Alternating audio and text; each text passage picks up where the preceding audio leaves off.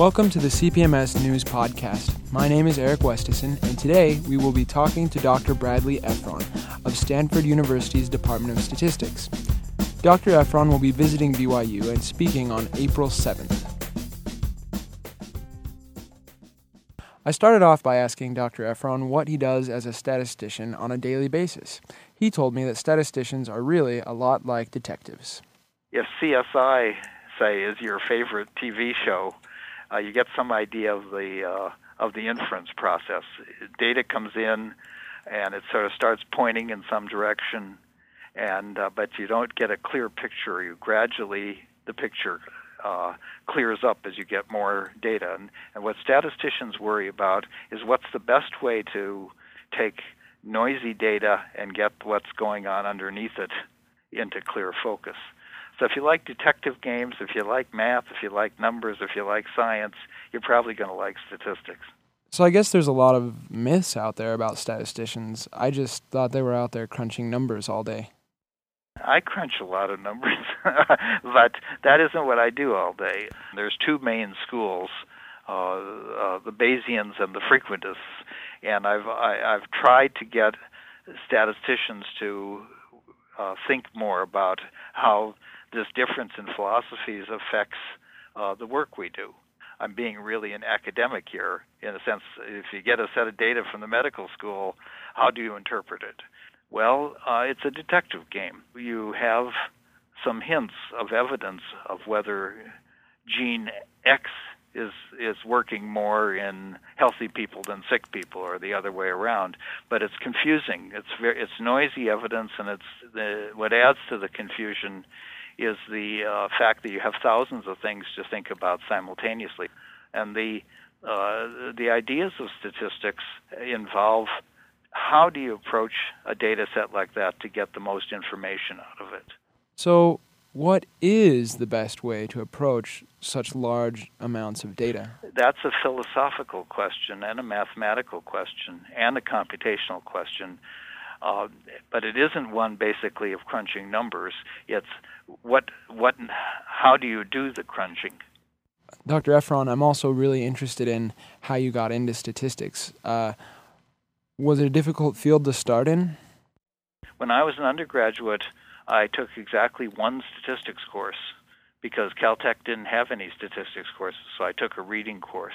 And I didn't really get into the subject until I was a graduate student.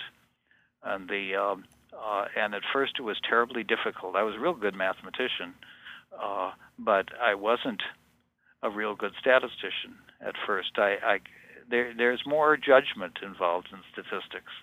Uh, they, you don't have as many rules for what works and what doesn't work.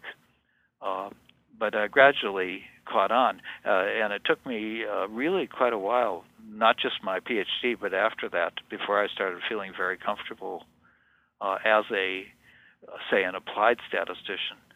Uh, but it's fun, you know. It's a fun, it's a fun kind of work because, uh, like I said, it's detective games often.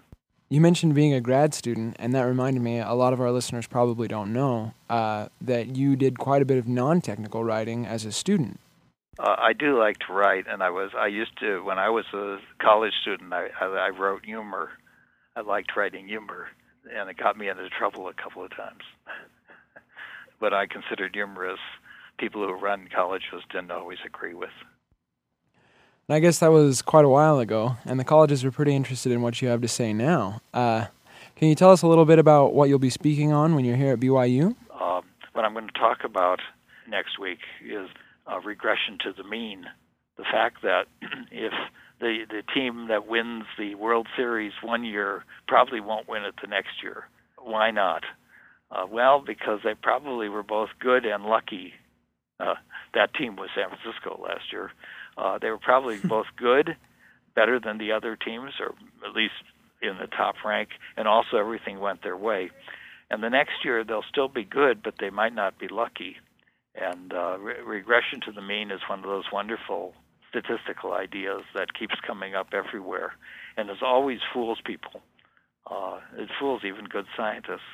That kind of idea uh, keeps coming up again and again. So I, I, I really enjoy that.